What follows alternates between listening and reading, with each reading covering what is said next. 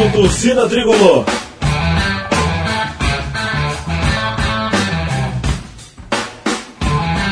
Rock Flu.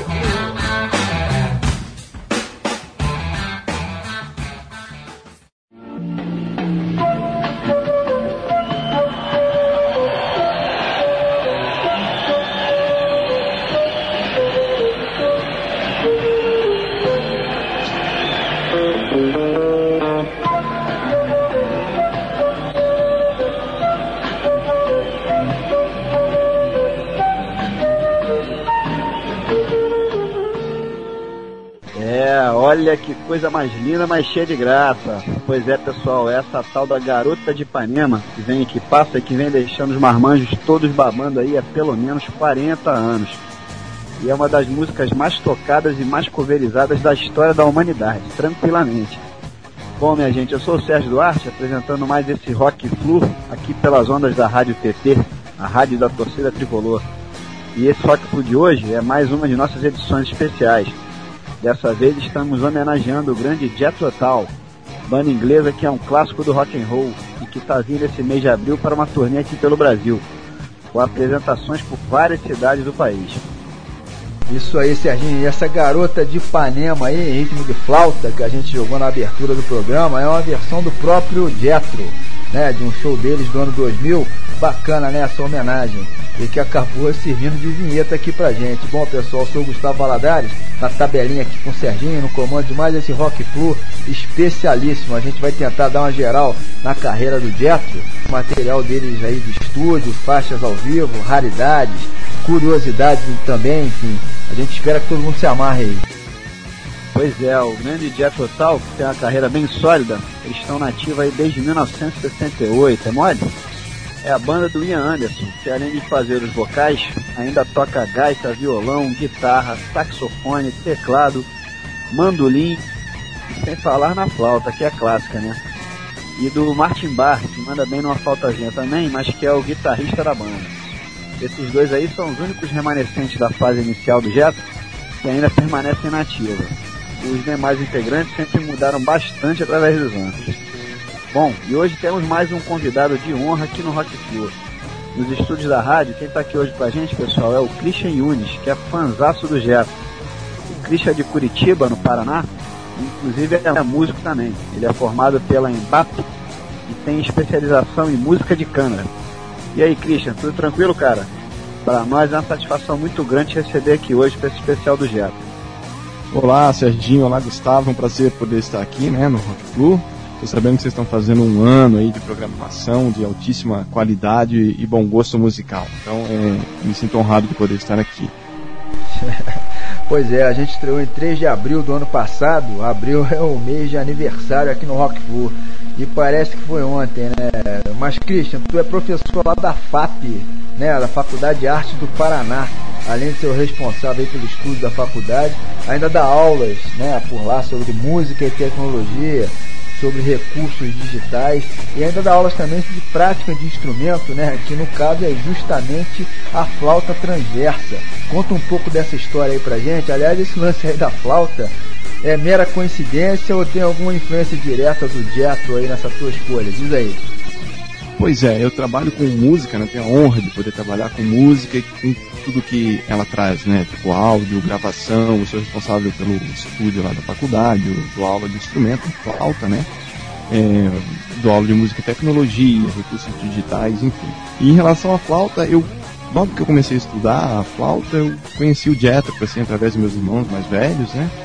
E claro que me apaixonei, percebi um, um, uma nova forma de tocar e sou fãzão até hoje, assim, apesar de ser formado em música erudita e toco música popular também, claro. E mas o, o rock está sempre presente em todas as escolas, né? Bacana, bacana. Bom, a gente falou sobre flauta aí, então vamos jogar uma flautazinha dessa de uma vez aqui pro ar. E daqui a pouco a gente segue o papo. É o primeiro bloco do especial Jetro Tour indo pro ar aqui no Rock Flu, pessoal. Beleza pura. Só na caixa.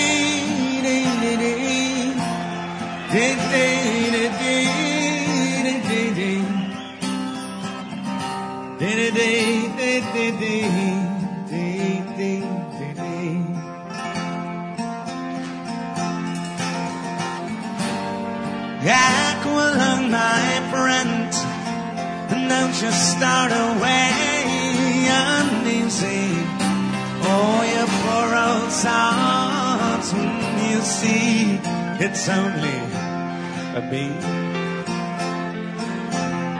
Ah, oh, you know it's only a bee.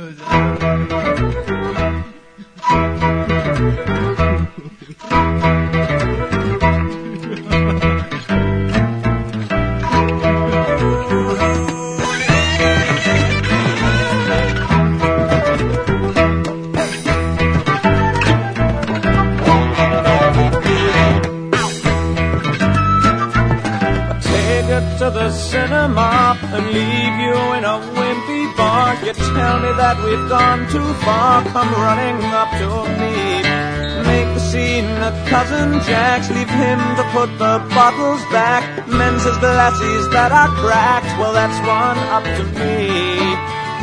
Hey.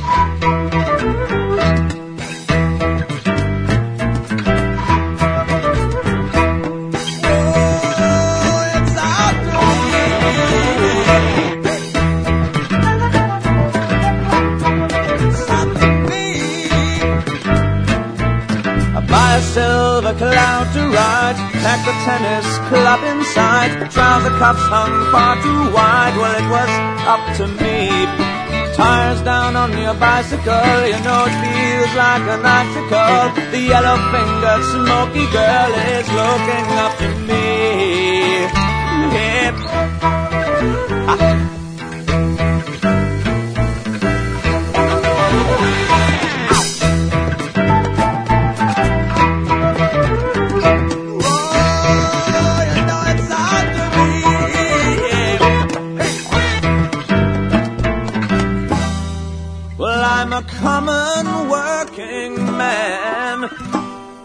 A half of bitter bread and jam.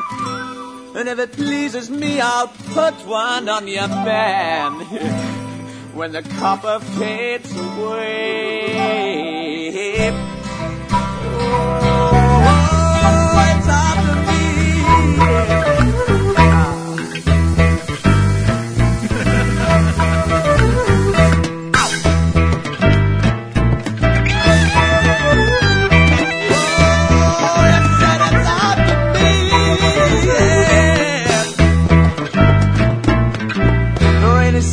Comes to pass, the glow pirate sinks at last. And if I laughed a bit too fast, well, it was up to me.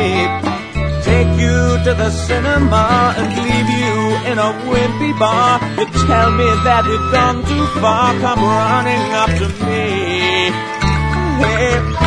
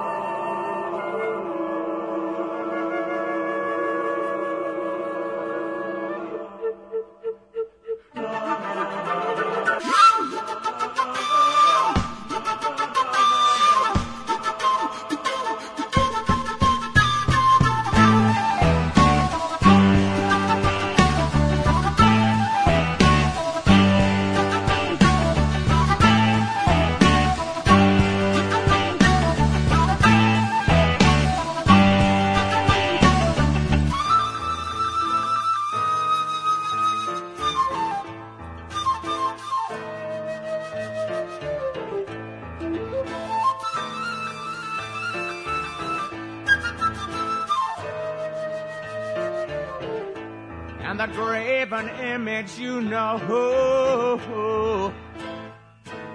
With this plastic cruise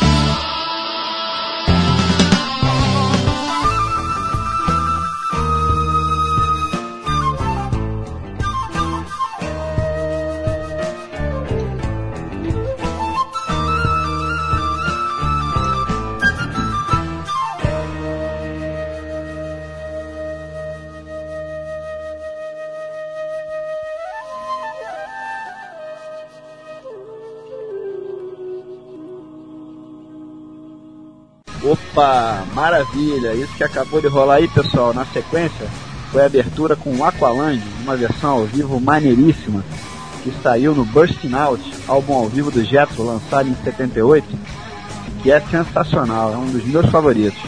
E em seguida rolaram Up to Me e My God, que são faixas de estúdio do álbum mais clássico deles, né? Justamente o próprio Aqualand. Pô, esse álbum aí qualquer criancinha que seja iniciada em rock and roll conhece de cor e salteada, né, minha gente? Pois é.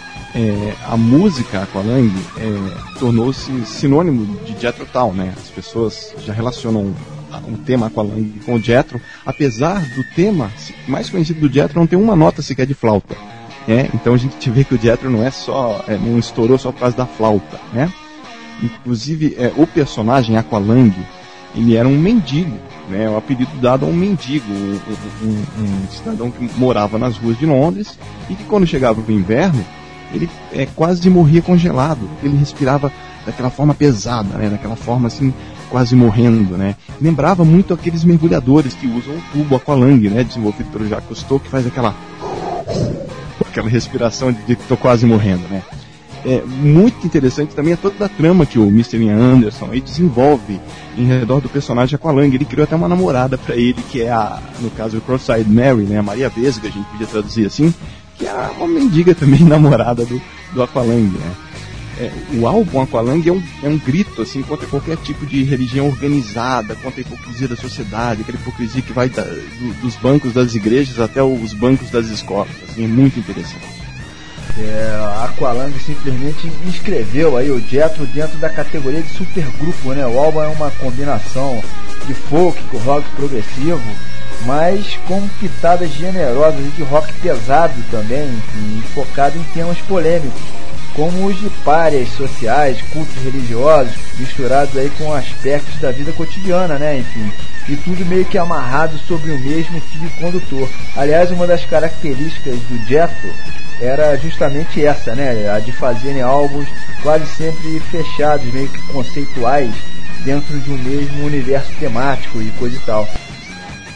Pois é, Gustavo. É, realmente os álbuns do Jethro sempre ficam é, em redor de um, de um, tema principal que se desenvolve de diversas formas, né? Nas canções é, sejam apresentadas no decorrer do trabalho de formas separadas, com nomes separados, ou como uma faixa contínua, né? Como no caso aí do Fix a Break, de 72, é, é, a Passion Play de 73, que não me placou tanto quanto Fix a Brick, mas de qualquer forma é, é, sempre em redor de um tema principal, como se fosse assim uma grande ópera, uma coisa que está sempre ressaltando aquele tema, né? O, outro trabalho bastante temático do Jethro é o Too Old to Rock and Roll, Too Young to Die, de 1976, que retrata a vida de um, de um roqueiro, um motoqueiro, né? Um, um ser meio grande aí, que por vezes chega a ser confundido até com o próprio Ian Anderson, né? Tem muita gente que acha que, que, que ele fala dele mesmo. Não, ele criou um, um personagem, né? É, e, segundo ele conta, esse título, né, Too Old to Rock and Roll, Too Young to Die, né, muito velho pro rock and roll, muito novo para morrer, surgiu durante uma pane de avião. Ele pensou isso durante uma pane é, de, num avião, no, durante um voo, né? Muito legal isso. É verdade, mas eles foram adquirindo isso foi com o tempo, né? Essa construção musical mais complexa, incorporando elementos de música clássica, de música celta, os trabalhos mais temáticos e coisa e tal. No início a banda era muito calcada no jazz, no rhythm and blues e no próprio blues. Aliás, blues que é o pai de quase tudo que existe no universo do rock and roll, né, pessoal? Não tem jeito. Não é à toa que o nosso próximo especial aqui no Rock Tour vai, vai ser inteiramente dedicado ao blues. Blues está na base de tudo, praticamente. Pois é. é essa musicalidade mais é, elaborada do Dia Total aí foi é, é, é, fruto de, de todos que por ali passaram, né? Com certeza. É, a banda não é apenas o Ian Anderson, né? Por exemplo, em 1968, no álbum Desvoz, o primeiro da, da, da banda, havia uma forte influência do jazz e do rhythm and blues, né? Graças à forte presença aí do, do guitarrista Nick Abrams, né? Mas é claro que o Ian Anderson, na qualidade de leonino, jamais ia deixar de experimentar é, outras praias, como a do, a do Progressivo, por exemplo. É, é, se a gente parar para pensar, ainda hoje o ex-guitarrista tá lá mergulhado, né, naquela coisa blues dele, enquanto o Ian já fez de tudo, já fez até música instrumental camerística, assim, de cunho meditativo, usando flauta de bambu, ele viajou legal, né.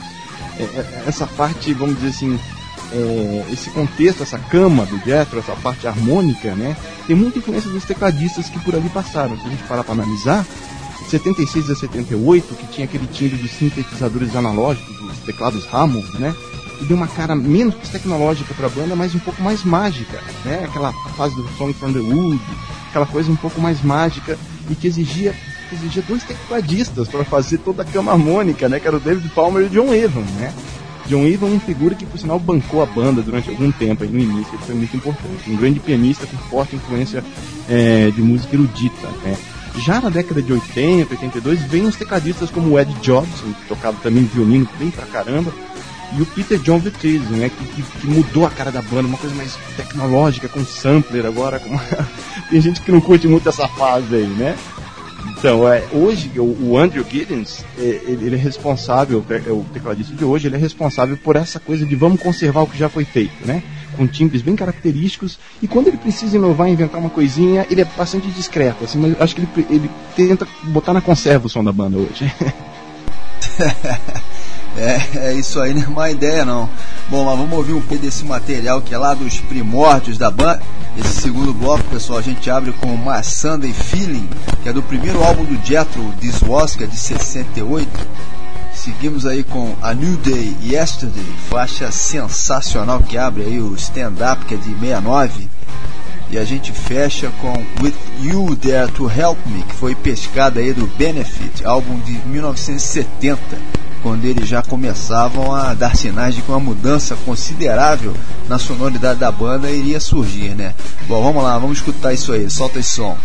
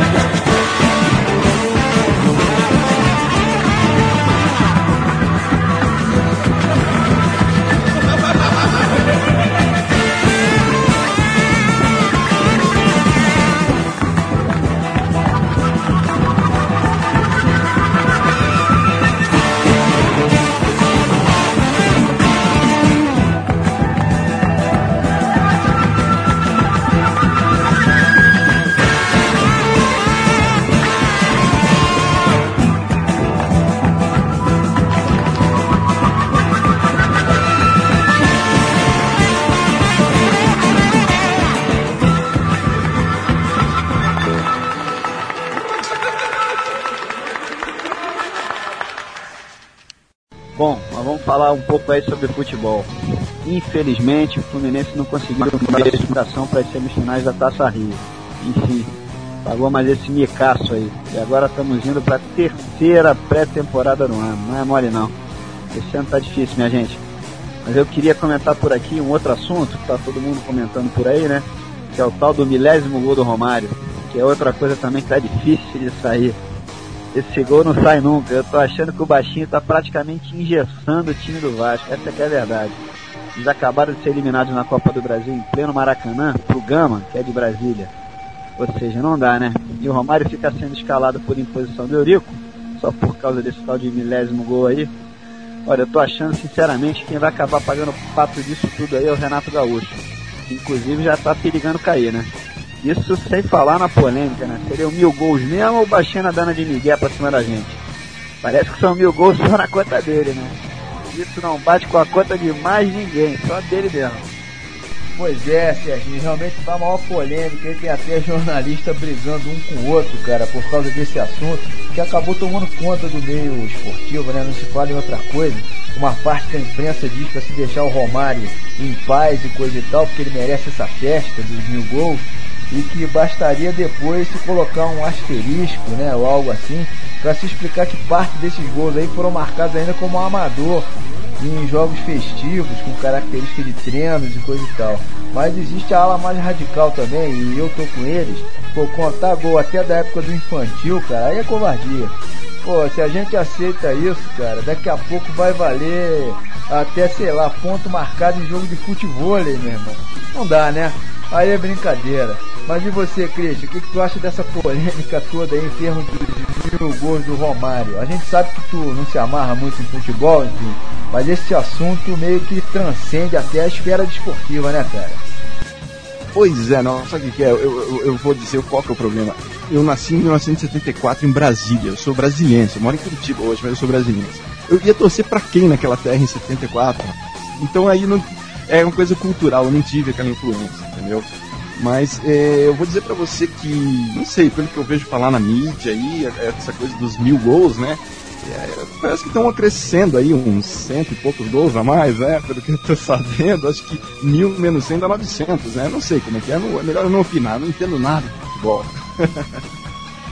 Bom, vamos deixar o Romário de lado, porque esse aí com mil gols ou cem mil gols tá com a vida ganha já, né? Melhor a gente voltar aqui pro rock and roll que é mais negócio bloco principal, a gente vai abrir com uma faixa que também é do primeiro álbum deles, chamada Song for Jeffrey. Mas essa versão que a gente vai detonar aqui foi gravada ao vivo nos estúdios da BBC de Londres. A Song for Jeffrey, é, essa versão da BBC, que entrou inclusive na caixa do, do, dos 20 anos da banda em 1988, a BBC na época, quando ela fez essa versão no estúdio da BBC, ela pagou a enorme quantia de 15 dólares por direto para poder passar no programa de rádio. E foram várias músicas nesse, nesse valor. É claro que eles não iam perder essa vitrine para poder aparecer, né? É, existe um, um, CD pirata, um bootleg, que é, ele traz um programa gravado no Canadá que se chama BBC 6869 ele traz assim as, todas as faixas que a BBC fez pro Jethro com a locução. É, é, muito interessante. Então tem faixas assim, a Song for Jeffrey, que entrou na caixa dos, dos 20 anos que a gente vai ouvir agora, tem mais Sunday Feeling, Beggar Farm, Love Story, todas com, com aquela cara meio de LP, assim. É, a Song for Jeffrey é, é, estourou, assim, vamos dizer, é, por todos os lados, né? É, inclusive no trabalho do chamado Rock and Roll Circles, né, do, do Rolling Stones, é, o Jethro também aparece fazendo com Tony Iommi ainda na, na, guitarra. Assim, é um playback, só quem está aberto ali é o microfone do Ian Anderson. Ah, na verdade, as pessoas acham que é uma execução tal. Não, só quem está aberto é o microfone do Ian Anderson. É, e agora foi relançado, remasterizado, é uma gravação muito bonita. É verdade, esse projeto dos Stones, aí, o Rock and Roll Circus, ficou por muito tempo engavetado e só viu a luz do dia na década de 90, é mole, mais de 30 anos depois de ter sido produzido. Dizem as más línguas aí que essa demora toda tinha rolado até por causa dos Rolling Stones, que teriam ficado com ciúmes das apresentações incendiárias, tanto de Jethro quanto de The Who. Mas a parte dos Stones também ficou muito maneira, enfim, com certeza isso aí deve ter sido só boato mesmo. É, com certeza. Bom, na sequência desse bloco a gente vai apresentar, pessoal, dois verdadeiros petardos sonoros do Jethro aí de meados dos anos 70. Songs from the Wood e Minister in the Gallery. é, essa fase é, é, mágica, essa é a fase mágica do dia total, porque pelo seguinte, principalmente Songs from the Wood. Songs from the Wood é, muda muito a cara da banda. Tá? É, eles começam a entrar em, em, elementos da cultura deles mesmos, celta, enfim. É, eles começam a, a, voltar nas raízes, aqueles rituais dos do celtas de Imbolc, Beltane, que, que retrata os solstícios, equinócios, toda aquela crença em gnomos, duendes, o espírito da mata, o espírito que cura. É muito interessante, né? É, essa época fez com que o Dieta de Cristo uma cara medieval, né? É Ministry in the Gallery extremamente medieval. É, alguns atribuem essa cara até hoje, mano. Opa, tu falou bonito aí, Christian, mas tu tem razão, cara, é isso aí mesmo. O direto de várias faixas distintas, mas acabou ficando meio que rotulado com esse som medieval mesmo, né?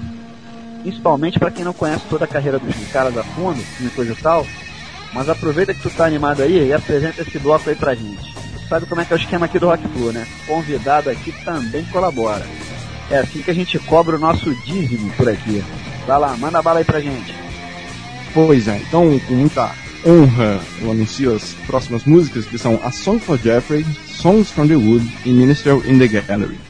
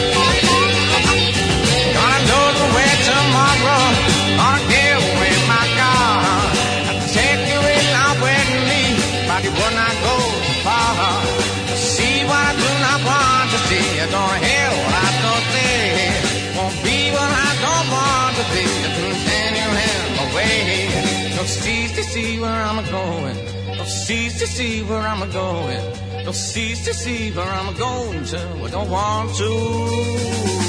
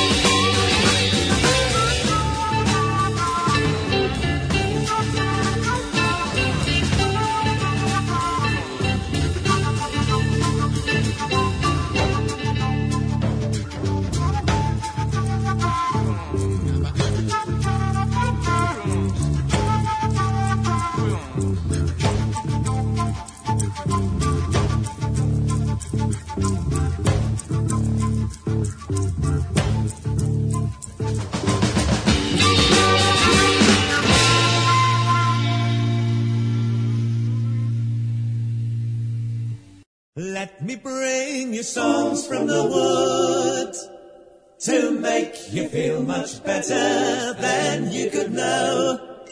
Better than you could Dust you down from tip to toe. Dust you down from tip to toe. Show you how the garden grows. Show you how the garden Hold grows. Hold you steady as you go. Hold steady as you join the chorus if you can. It'll make of you an honest man.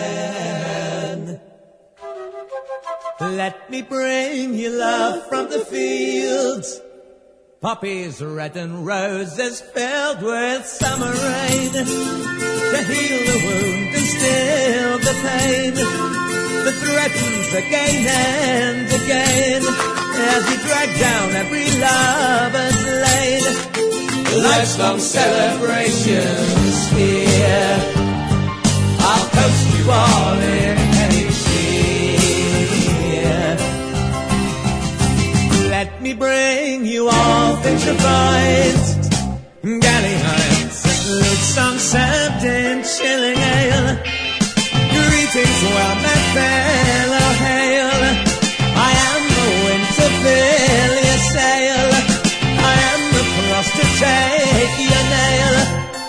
singer of these ageless times. With pitch and prose and gutter rhyme.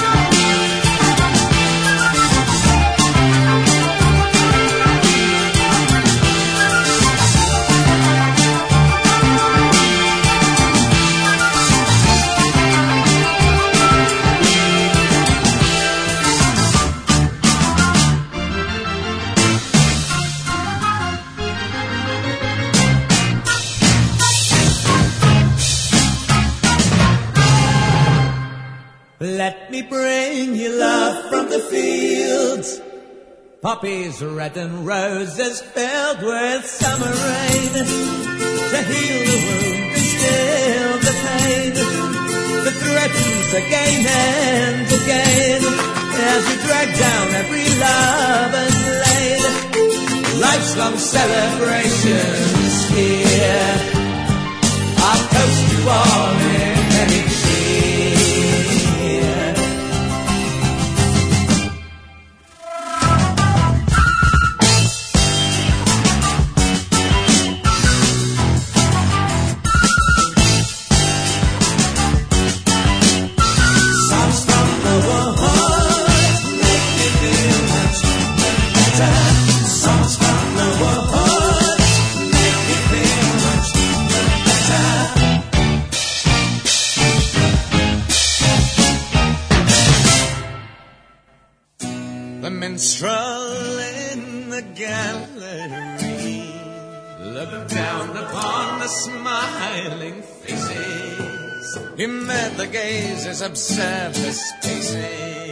Between the old men's cattle. He brewed a song of love and hatred, oblique suggestions, and he waited.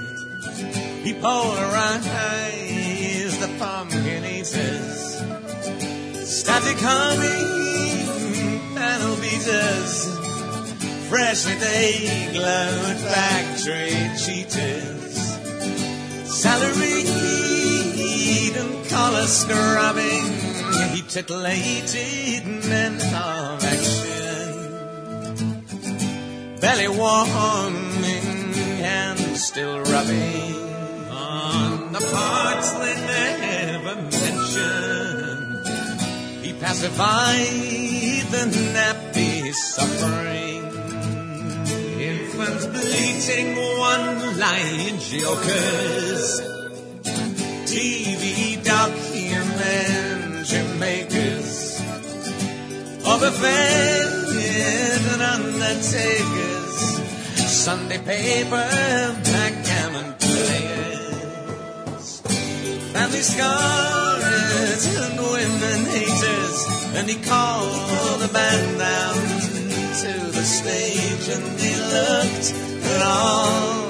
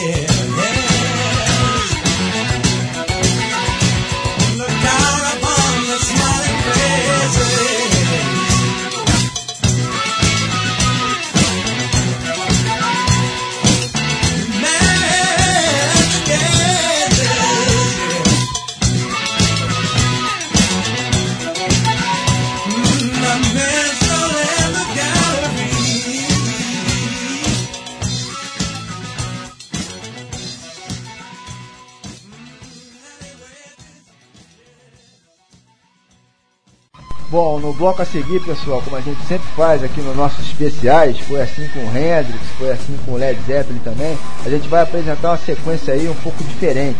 Vai ter material da carreira solo do Ian Anderson, também uma cover maneiríssima de uma música do Jethro, feita por um outro peso pesado aí do rock progressivo, e também vai rolar uma versão raríssima e muito maneira de uma faixa clássica da banda.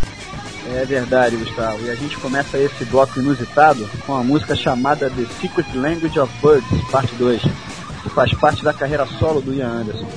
Essa faixa é do álbum dele de 2000, que aliás é homônimo, né? Tem esse título aí mesmo, Secret Language of Birds, a linguagem secreta dos pássaros.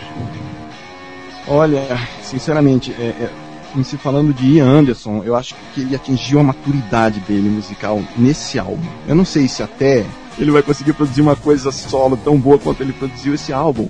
Isso é uma obra-prima, assim, ele atua como um legítimo multi-instrumentista, ele chega a tocar até baixo acústico, cara. Quer dizer, todas as 15 faixas são maravilhosas, né? Trazem à tona todas as influências musicais, étnicas, de, de uma única vez, assim. Toca de bozuki até flauta de bambu, e, e- e é uma fase muito gostosa do Jethro, assim, porque ele, ele começou a botar o pé um pouco na espiritualidade, aquele An- Ian Anderson totalmente contra a religião, não que religião e espiritualidade sejam é, é, sinônimos, mas é, ele começou a botar o pé um pouco na, na meditação, na espiritualidade, ele já mudou o instrumento, já pegou a flautinha de bambu, é, é muito interessante esse álbum. É realmente incrível a capacidade do Ian Anderson. Esse cara toca de tudo, né? Acho que ele é capaz Uhum. até de compor tendo como base de qualquer instrumento que apareça pela frente, até com uma caixinha de fósforos aí de repente, cara. não é não? Pô, concordo plenamente, cara. Acho que o, o incrível é que o Ian nunca entrou numa escola de música, ele entrou numa escola da- de, de uma igreja luterana, a qual o pai dele pertencia, né? Ele estudou um pouco de técnica vocal, segundo ele mesmo diz em entrevistas, né? E um pouco de violão. Agora, a flauta mesmo, por exemplo, ele nunca estudou. Ele foi um autodidata. Ele começou a olhar para os lados e falar: Meu Deus, o que, que eu posso pegar como diferencial para minha banda? É, eu nunca vou tocar guitarra como o Eric Clapton, ele diz nas entrevistas. Eu nunca vou tocar como Jimi Hendrix. Então, por que não flauta, né? Então, ele começou a ouvir jazz e se inspirou no- nos mestres do jazz para trazer essa técnica. Ele usa a flauta como uma guitarra, com efeitos, efeitos como frulato. Frulato, se você me dá licença, é uma coisa assim que você coloca a língua na flauta e faz um você suja o som da flauta. Ele usa isso como uma guitarra, ele joga a voz, né? Ele joga a voz, ele faz todas as brincadeiras. É, ele, respira, ele respira em cima, né, cara? Exatamente, ele joga. ah, É uma técnica de música contemporânea. Ele utiliza a voz e o som da flauta simultaneamente. Para ele é uma guitarra, ele faz toda a sessão com a garganta. É incrível, é um gênio. E uma coisa que a gente repara, Christian, é que ele foi dominando cada vez mais a técnica com a flauta, né? Principalmente a partir dos anos 90, quando a voz dele já não era a mesma e coisa e tal, era como se a flauta acabasse compensando isso, né, de alguma maneira, principalmente nas apresentações ao vivo. É isso mesmo. Após é, 1993, que considero assim, a pior fase vocal do Ian, ele realmente perdeu muito o corpo de voz. Ele teve problemas em 84, ele teve problemas em 83. Eu acho que em 84 as pessoas criticam muito aquele trabalho dele, o Under Raps, e o próprio trabalho solo dele da época, mas ele estava com uma voz maravilhosa. Tá? Agora em 93 você vê que é, ele começa a cair muito o padrão de voz dele, perdeu o corpo, perdeu o brilho, e digamos que os 25 anos né, de, retro acabaram consumindo um pouco do, do, nosso amigo Ian, né? Diante aí desse fato, no entanto, é, esse lado empreendedor do Anderson falou mais alto. Ele, ele, ele adquiriu uma técnica de flautista muito mais virtuoso, aquela coisa meio flautista CDF, concertista, com os dedos próximos à chave. Trocou de flauta, comprou uma flauta em sistema, é, sistema aberto, que tem assim, orifícios em cima das chaves para você utilizar microafinações, glissandos é, e ele grava um, uma coisa instrumental, assim, uma música com um caráter mais camerístico, um pouco até espiritualista, que é o Divinity, né, 12 Dances with God. pois é, pasmem os senhores aí, o, o anti-religioso Ian Anderson de 71, né, que protestou aos berros em Aqualândia contra qualquer forma de religião organizada, agora demonstra que, apesar das críticas, ele possuía uma, digamos assim, forte espiritualidade, que não quer dizer religiosidade, claro. É verdade, que são duas coisas diferentes, né, cara? Mas que muita gente aí acaba confundindo. Pois é, na sequência, pessoal, a gente vai jogar pro ar aí uma versão para Living in the Past, gravada pelo Keith Emerson, tecladista e compositor inglês aí que teve como marco maior em sua carreira, né, a participação naquele famoso trio de rock progressivo que atravessou aí os anos 70 sempre com muito sucesso, né? Tanto de crítica quanto de público. O Emerson Lake Palmer. É isso aí, Gustavo. Aliás, esse maluco ainda tá nativa. No ano passado andou em turnê com a Keith Emerson Band. E essa versão para Living in the Fest ficou maneiríssima. Ela saiu num tributo ao Jethro chamado To Cry You a Song, que é de 1996. Esse álbum tem inclusive a participação de muita gente boa. Além do Keith Emerson tem o Roy Harper, mais o Charlie Musselwhite e até o Glenn Hughes, que dá as caras por lá também. Exatamente. É, o Living the Past, em 1972, é o mesmo ano que os caras lançaram o clássico Thick as a Brick. Quer dizer, é um álbum duplo contendo compactos lado B. Meu Deus, os lado B do Jethro são impressionantes. Tem umas coisas assim que você não acredita. Tem até influência de bossa nova em algumas músicas, se você parar pra perceber, né? Algumas sobras de estúdio da banda entraram nesse álbum também, né? É, um dos lados gravado ao vivo, assim, numa apresentação de 1970. A faixa título, que aliás é maravilhosa, foi um dos compactos assim, de maior sucesso do grupo.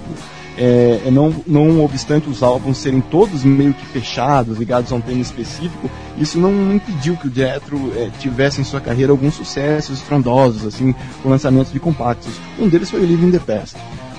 Isso aí, bom, esse bloco fecha com Someday the Sun Won't Shine For You, na qual o Ian Anderson, ao invés da flauta, dá um verdadeiro show é na gaita. Maravilha, vamos ouvir isso aí.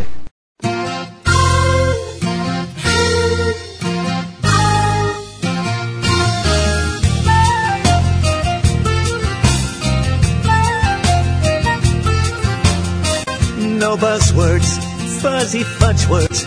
So freeze those goalposts. Don't take the admiral on board. This heart is not for kissing.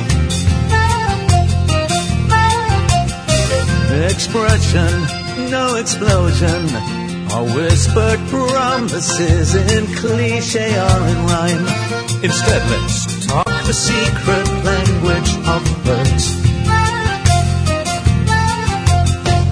right time with the wrong idea. Well, you're making it all sound just the same. Try taking it up a key like that nightingale still over there in Berkeley Square.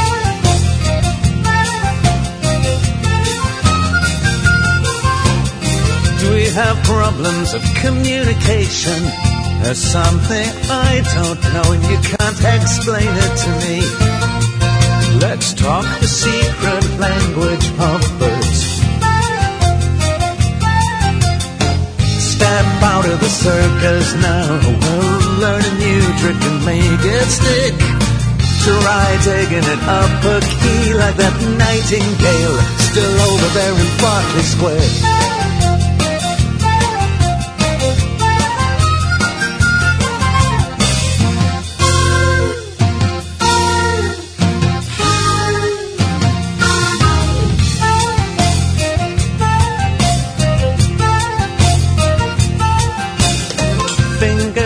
Dancing on misty window. I'm reading loud and clear the salacious semaphore as you leave me standing at the station. Give it to me, the big Don chorus. No whispered promises and in cliche or in rhyme. Let's talk the secret language of birds. Right time but the wrong idea when you're making it all sound just the same. Try taking it up a key like that nightingale still over there in Berkeley Square. It's the right time but the wrong idea. Well, you're making it all sound just the same.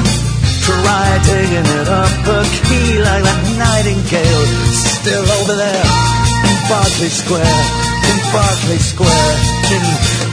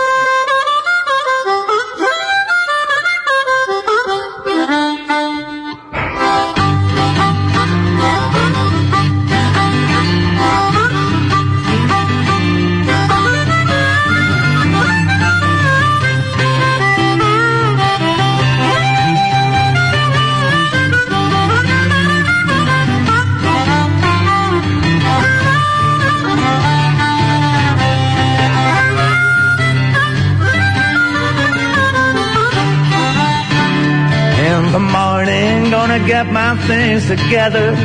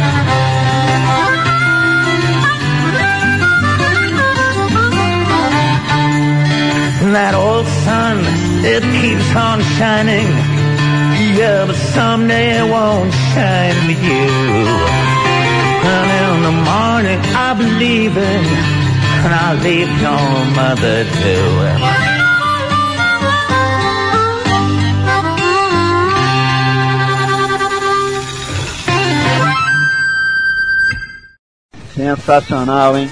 E que gaita é essa, minha gente? Essa música, Someday the Sun Won't Shine For You, é do primeiro álbum do Jefferson, mas essa versão que a gente mandou pro ar aí é uma autêntica raridade. Ela faz parte de uma coletânea que você mesmo montou, né, Christian? Chamada Jack in the Green, Jethro on the Radio, e que acabou virando um bootleg famoso aí entre os fãs da banda, é até disputada a tapa, né, cara? Pois é, você vê, é um, um, CD que eu fiz é, apenas 100 cópias, fiz para a comunidade do Orkut, do Jetrotal, que é o jetrotal.br, é a maior comunidade do Jetro do Orkut, e essa coisa de eu estar sempre em contato com colecionadores da Europa, Estados Unidos, enfim. É, eu trabalho com remasterização de áudio também, então é, eu fiz toda a parte de restauração, demorei assim quase um ano para produzir esse é, bootleg com uma qualidade legal de capinha. Essa faixa é, foi retirada do Rockline de, de 1993, dia 26 de abril de 93. É, é uma aparição no Rockline onde eles fazem Someday the Sun Won't Shine For You, So Far Entitled, é, So Much Trouble e Live in the Past. É maravilhosa essa gravação, vou dizer. Bom, mas está na hora de mudar um pouco o rumo da prosa aqui. Agora a gente vai falar é de heavy metal. Segura aí.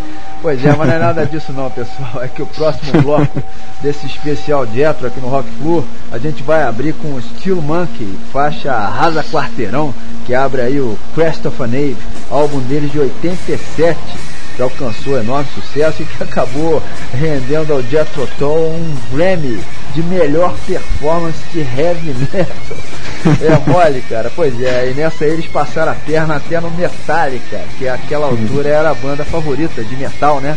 Para faturar o prêmio. Isso irritou muito os fãs do gênero, principalmente porque aquele era o primeiro ano em que o Grammy premiava o heavy metal. Pô, e foram homenagear justo o Jethro que nem de longe fazia parte desse time aí, né? Tremenda bola fora. É, eu, eu, concordo, porque assim, é, eu acho que o Ian interpretou isso como aquela coisa assim, vocês já estão há tanto tempo, a gente nunca premiou vocês com nada, a gente resolveu inventar uma coisa ano para premiar vocês. É, é, é, muito estranho, assim, o próprio Ian falou que se a Madonna era capaz de ganhar um prêmio desses, qualquer um era capaz de ganhar um prêmio desses, né? Então, o que, que a gente vai falar, né? É, e ele sempre muito brincalhão, né? Falando que ah, durante os shows, aquela coisa de flauta sem instrumento heavy metal, é, tirando o maior sarro, né? Agora eles estavam dentro do, do, do, A gente vê nos bootlegs da época, ele fala que agora eles estavam dentro do, dos grupos de heavy metal, ele já fazia parte dos heavy metal. ah, mas não é heavy mesmo, né? Mas de qualquer maneira, o A Quest Age é um descasso. Que quando foi lançado surpreendeu muita gente, essa é que é a verdade. Nem tanto por trazer um, um certo peso a mais em todas as músicas do álbum e coisa e tal, mas principalmente porque os trabalhos imediatamente anteriores da banda foram meio fraquinhos, né, pessoal? É, olha, vamos dizer assim, é, como eu já comentei no programa, eu conheci o Jet através do Way, do A, né, que o pessoal fala. O, é, o Way, ele foi um, um trabalho que era para ser solo do Ian Anderson e que acabou sendo reconstruído do Jethro porque a participação dos outros músicos é, foi tão fascinante que estava reconstruído Jethro, até porque o Martin Barr ainda estava ali presente, né?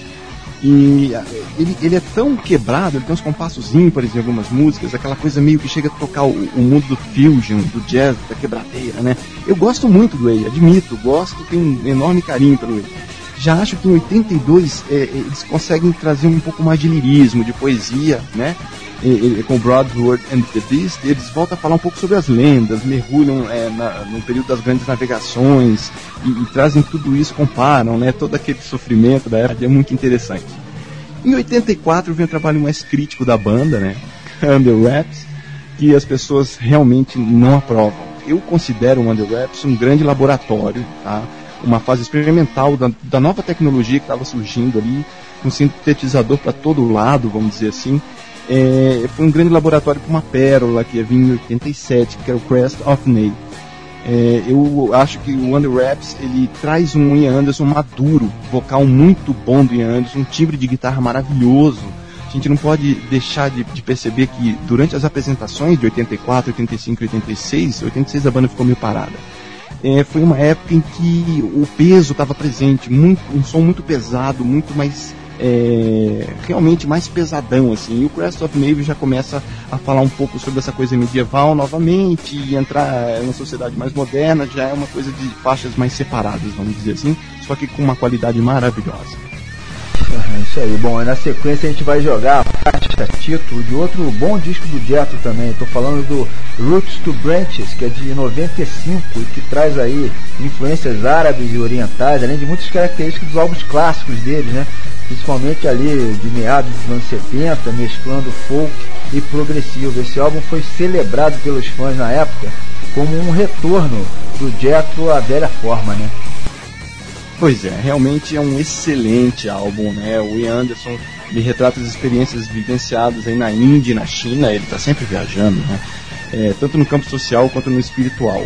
É, é, no, no Roots to Branches, ele, meu Deus, ele inicia o trabalho com uma, um solo de flauta de bambu, é, um, de um fabricante que é, ele é irlandês, é, assim, tem aquela tradição irlandesa da construção das flautas, assim, ele mora nos Estados Unidos e trabalha com bambu indiano, né? Esse é o mundo globalizado.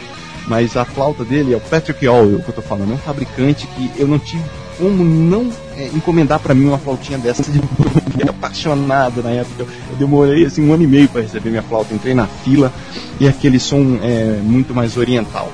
É, na sequência desse álbum é, vem um, um, um, álbum assim, vamos dizer, um pouco mais estéreo, mais, mais pobre, que seria o jtal.com, que é uma coisa meio que assim, vamos dizer que uma fase meio de marketing do Jetro, mas também não é nada assim que, que deixe é, é, marcas muito profundas.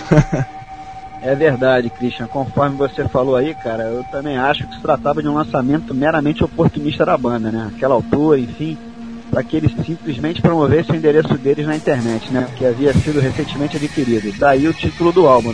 Mas enfim, Bom, e esse bloco fecha com mais uma clássica deles, Life is a Long Song. Aliás, é uma, mais uma das minhas favoritas de Jethro de todos os tempos. E a gente vai te pedir para tu anunciar mais esse bloco pra gente, tá falado? Manda bala aí, vai lá. Pois é, então vamos ouvir agora Steel Monkey, Roots to Branches e Life is a Long Song.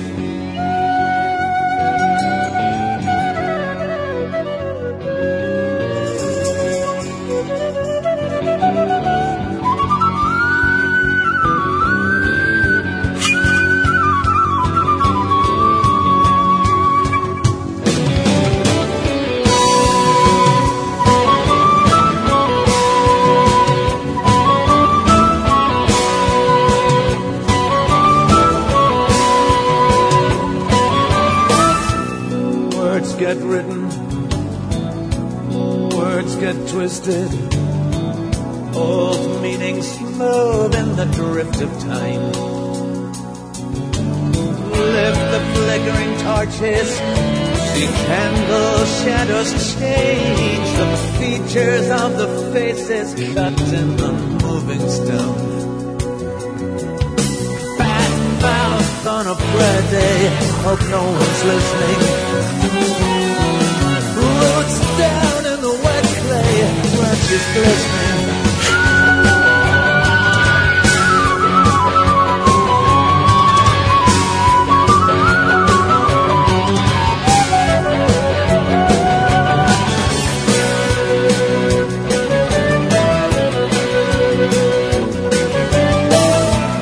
True disciples carrying that message color just a little with a personal touch. Homespun fancy weavers, naked half believers, crusades and creeds that descend like fiery flakes of snow. Fat mouth on a prayer day, hope no one's listening. Roots down in the wet clay, branches glistening. Roots to branches, to branches, roots to branches.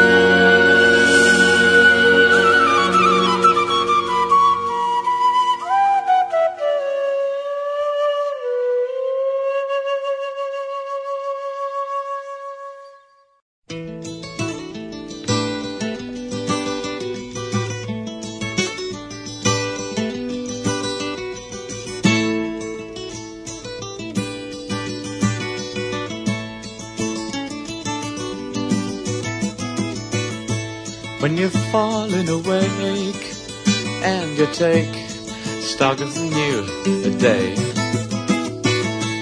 and you hear your voice croak as you choke on what you need to say. Well, don't you fret, don't you fear. I will give you good cheer. Life's a long song. Life's a long song. Life's a long song. If you wait, then you play it, I will feel. As the verses unfold and your soul suffers the long day. And the twelve o'clock gloom spins the room. You struggle on your way. Well, don't you sigh, don't you cry. Lick the dust from your eye. Life's a long song. Life's a long song. Life's a long song. We will meet in the sweet light of dawn as the Baker Street train spills your pain all over your dress, and the symphony sounds underground, but you wanted to rest. Well, don't you squeal as the heel grinds you under the wheels. Life's a long song. Life's a long song. Life's a long song. But the tune ends too soon for a song.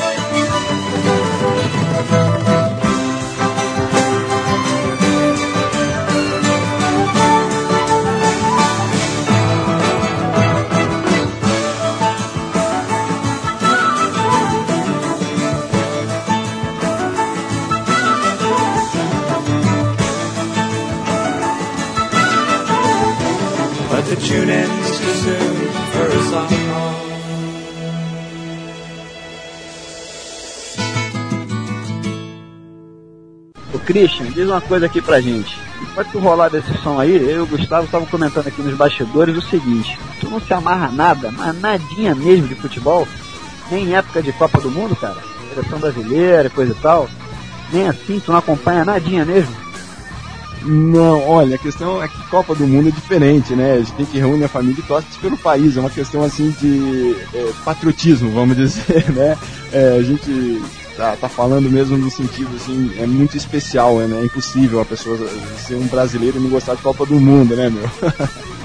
É, o Christian falou aí sobre patriotismo e eu tô me lembrando aqui que quem teve problemas sérios com isso recentemente foi o próprio Ian Anderson, né? No episódio que rolou aí em 2003, ele deu uma declaração polêmica durante uma entrevista dizendo que odiava esse negócio de bandeiras hasteadas em cada estação de trem ou do lado de fora de cada casinha de subúrbio supostamente fazendo alusão aí à bandeira americana. Ele disse também que uma mera bandeira balançando não faz de ninguém um patriota em lugar nenhum, enfim, deixando bem claro que para ele patriotismo não tem nada a ver com nacionalismo. Ele não está muito errado não, né? Mas parece que nessa aí ele se deu mal. É verdade, Gustavo. O Jetro acabou sendo sumariamente banido de várias estações de rádio lá dos Estados Unidos por conta disso. Dá para acreditar? É impressionante a repercussão que isso teve. Logo depois, o Anderson divulgou um pedido de desculpas e coisa e tal, dizendo que não era bem aquilo, ele havia sido mal interpretado, ele estava se referindo ao hábito de se hastear bandeiras em todo o mundo e não especificamente a bandeira americana. Enfim, mas não teve jeito não. Os gringos lá são bravos com esse tipo de coisa. Ele acabou queimando um pouco o filme dele por lá por causa desse episódio. Bom, o próximo bloco, pessoal, a gente abre com uma música chamada Hunting Girl, que foi pescada aí do Songs from the Wood, álbum dele de 77, e cuja faixa título já rolou também por aqui hoje. Esse foi o primeiro de um trio de álbuns de folk rock que eles lançaram naquela época. Na sequência vieram aí o Heavy Horses de 78 e mais tarde o Storm que é de 79. Todos mais ou menos aí nessa mesma linha, né? Pois é, foi bom você ter mencionado o Red Horses, porque esse álbum ele tem um lance bem interessante. É, a captação, toda a captação, a gravação foi feita é, na fazenda do Ian Anderson, numa casa de campo que ele tem, que fica na Escócia. É, a, a, é, numa época em que os estúdios eram analógicos. Poxa vida, o gravador era um tremendo de um gravador de rolo, a mesa de som era um, gigante. Tudo era muito caro, tudo era e, e aquela, aquele material de primeira, né? O cara já tinha essa coisa é, tentando fazer um estúdio portátil naquela época. Então, inclusive, alguns videoclipes foram feitos é, né, nessa casa de campo dele na época. E na remasterização do Red Horses, ele dedica o trabalho ao engenheiro de som da época, é claro. É, hoje, né, qualquer computador pode muito bem substituir toda aquela parafernália, né, tirar todo aquele peso. Mas, é, viva a informática, hein, minha gente? Pô, Christian, nem me fala, meu irmão. Eu, por exemplo, acendo todos os dias aqui, cara, uma velhinha em homenagem à nossa santa tecnologia, para que ela nunca nos desampare, né, meu irmão? é, eu também tô nessa aí com vocês. A informática, por exemplo, como o Christian bem falou, revolucionou o mundo. E viva a tecnologia! Bom, na sequência a gente vai detonar uma música chamada Big Riff and Mendel, que é do Rock Island que aliás é um álbum que tem uma cara bem definida pro lado progressivo, né, pessoal? Tem razão, Serginho. Esse álbum saiu em 89, né? E os caras pintaram e bordaram. Acho que é, é, um, é um dos álbuns que tem os arranjos mais bem feitos, assim, um colorido muito bacana, onde eles fazem questão de contrastar instrumentos acústicos como mandolim, flautas, violões acústicos com uma guitarra mais pesada, um ritmo mais bem trabalhado, né? E essa faixa Big Riff and Mendel, ela retrata um, um, fato verídico da banda, que foi o sumiço de um, do mandolim que o Martin Barr to, tocava durante essa turnê. Simplesmente num show da Alemanha afanaram esse mandolim do cara. E ele teve que anunciar na rádio para que ele aparecesse de novo, né? Até porque o mandolim é um instrumento que não é, não se encontra em qualquer esquina para vender um outro verdade, semelhante, né? Olha, mas o ladrão não apareceu porque na época não tinha nem o Mercado Livre, nem o eBay, né? Senão eu garanto que ia aparecer rapidinho. Imagina quanto é que não valia valer um souvenir desses aí num desses leilões virtuais aí de hoje em dia na internet, né? Pô, os fãs iam sair até no tapa, cara. é verdade, é verdade. Bom, pessoal, a gente fecha esse bloco com mais uma clássica deles, uma instrumental maravilhosa, Burre, que é do álbum Stand Up, de 1969, e que é de autoria de um sujeito chamado Johann Sebastian Bach, que eu acho que todo mundo aqui já deve ter ouvido falar, né? Pois é. O Jetro gravou essa faixa, na verdade uma adaptação dessa peça clássica para o formato jazzístico, e ficou absolutamente magistral. Vocês vão poder conferir aí. Opa, vamos lá então jogar isso ar. A gente abre esse bloco 6, esse especial todo dedicado aí ao Jethro Tull, pessoal, aqui no Rock Flu com Hunting Girl. Seguimos com Big Riff and Mendel e a gente fecha esse módulo com essa verdadeira obra-prima chamada Burré, que é sensacional. Solta os som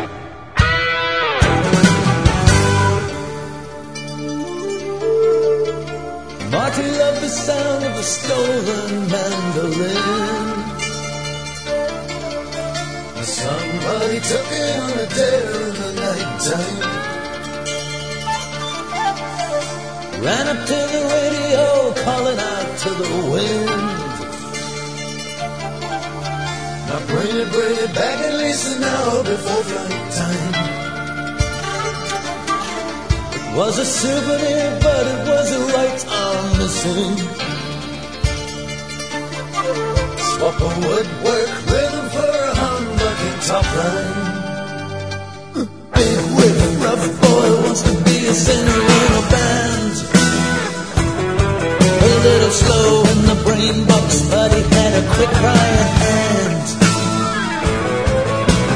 Run left, run right, everywhere he looked. Nobody watching, no, but that was all he took last night. Running on the power of a stolen mandolin. Steal a little inspiration, steal a little muscle. Will you wake in the morning wondering was it really worth it? So make a little deal, yeah, make a little hustle. Ringing on the radio, got a proposition for those English boys. Well, I'll be the singer song, you can make the background noise.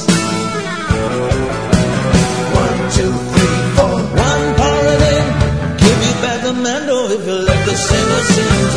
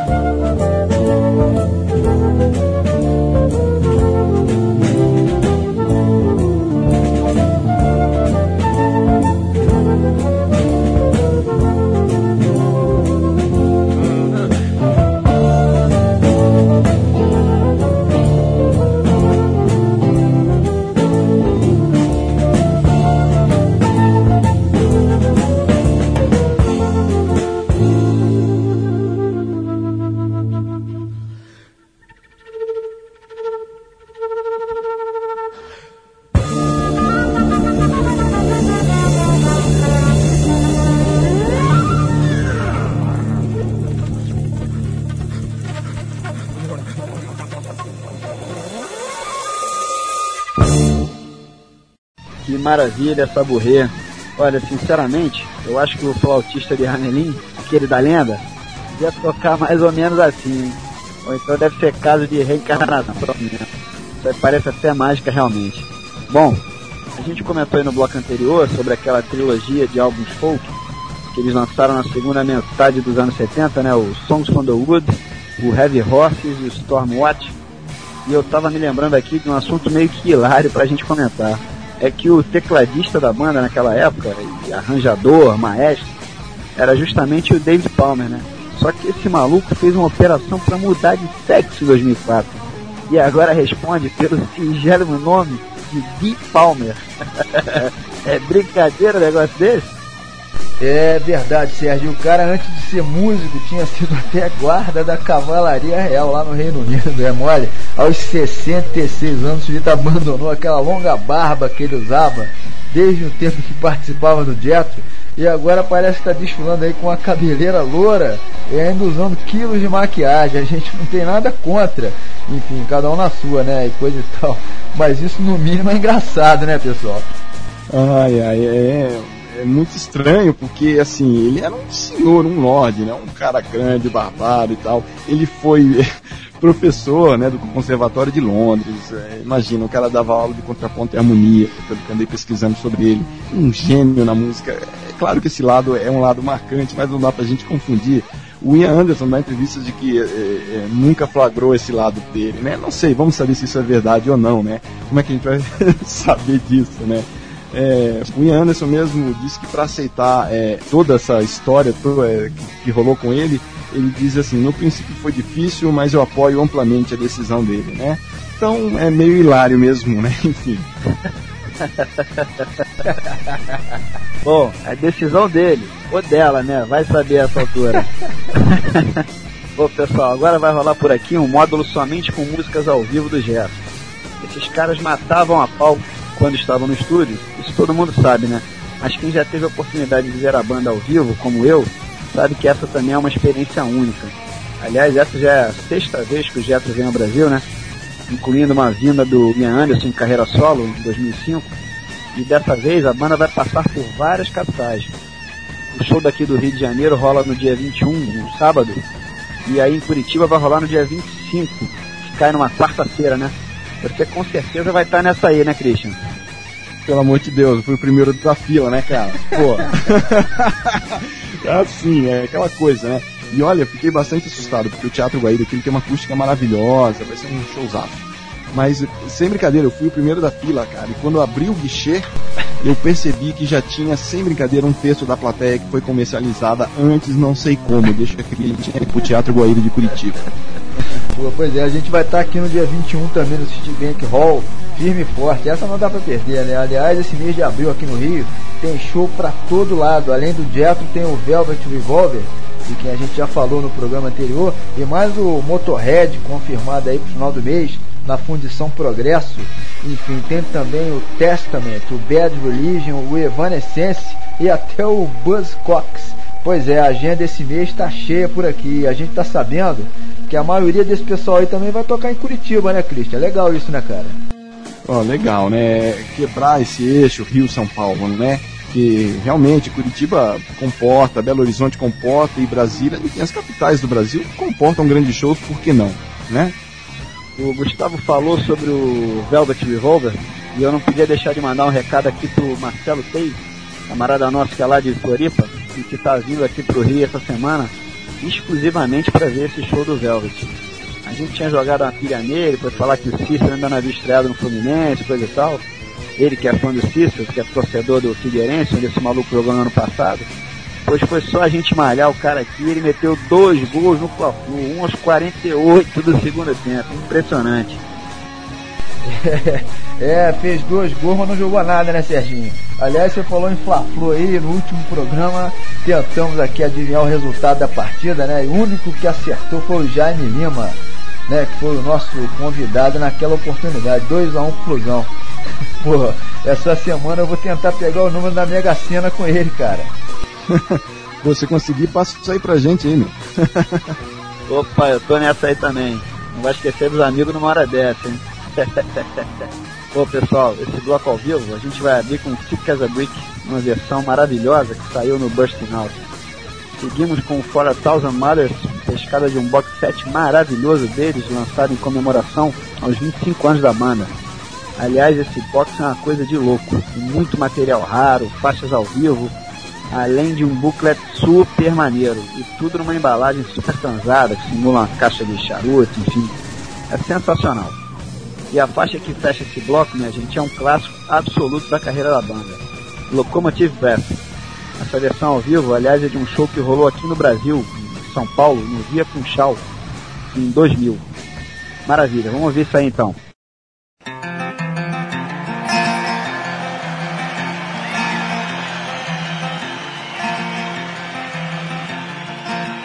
Really don't mind if you sit this one out.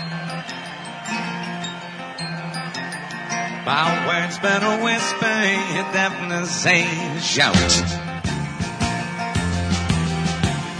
I may make you feel, but I can't make you think.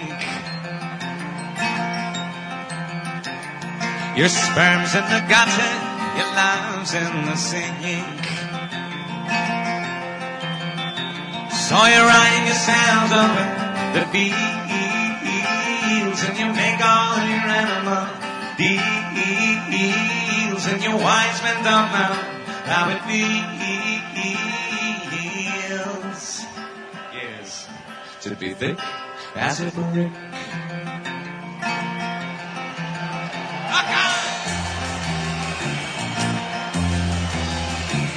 And the sandcastle virtues are all swept away.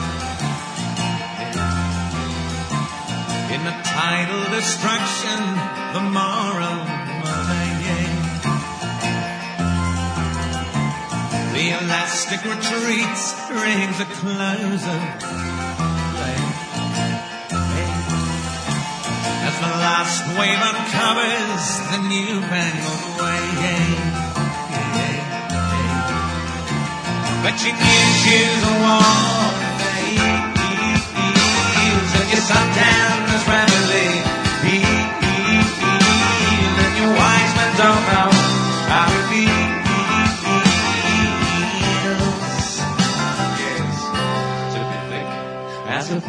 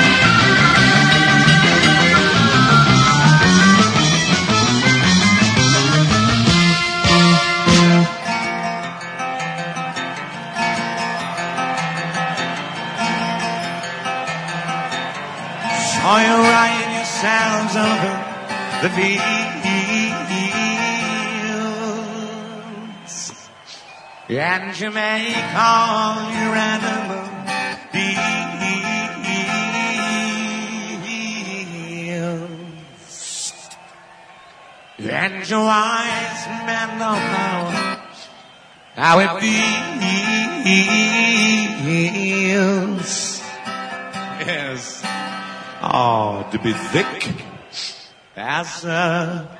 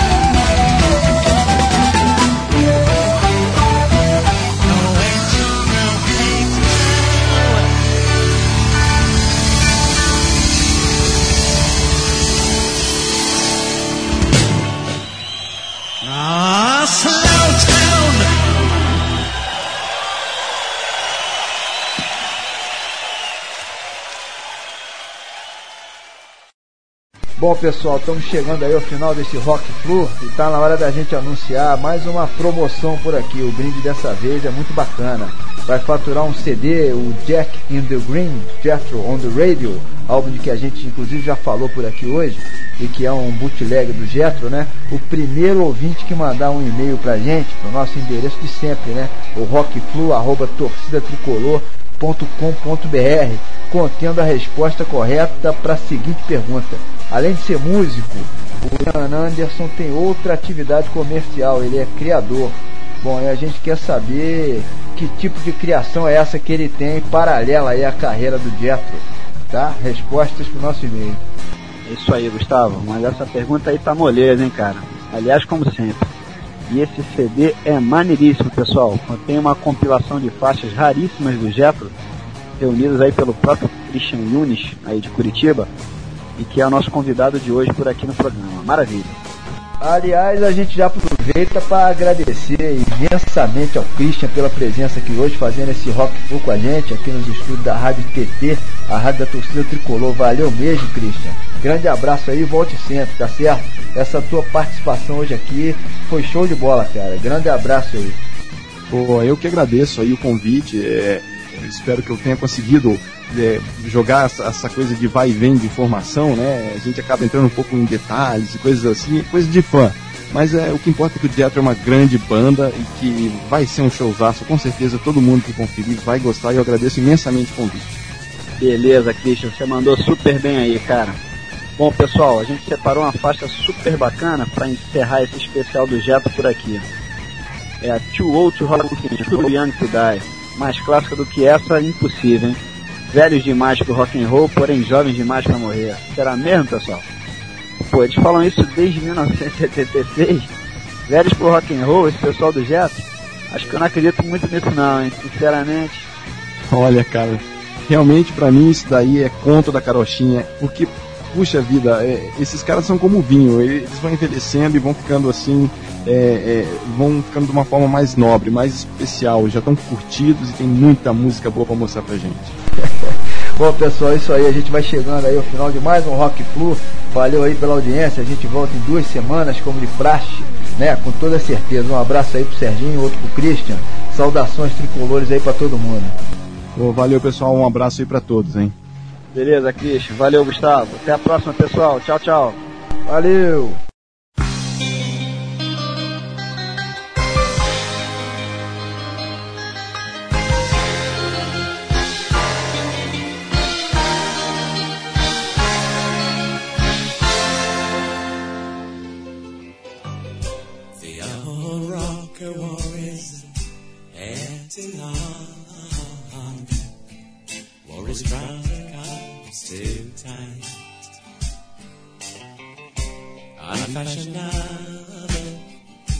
Take me hand and drag his hand to light. Dancing bells buckle yesterday's dreams. The transport cap profit of doom. Ringing no change in his double time. See.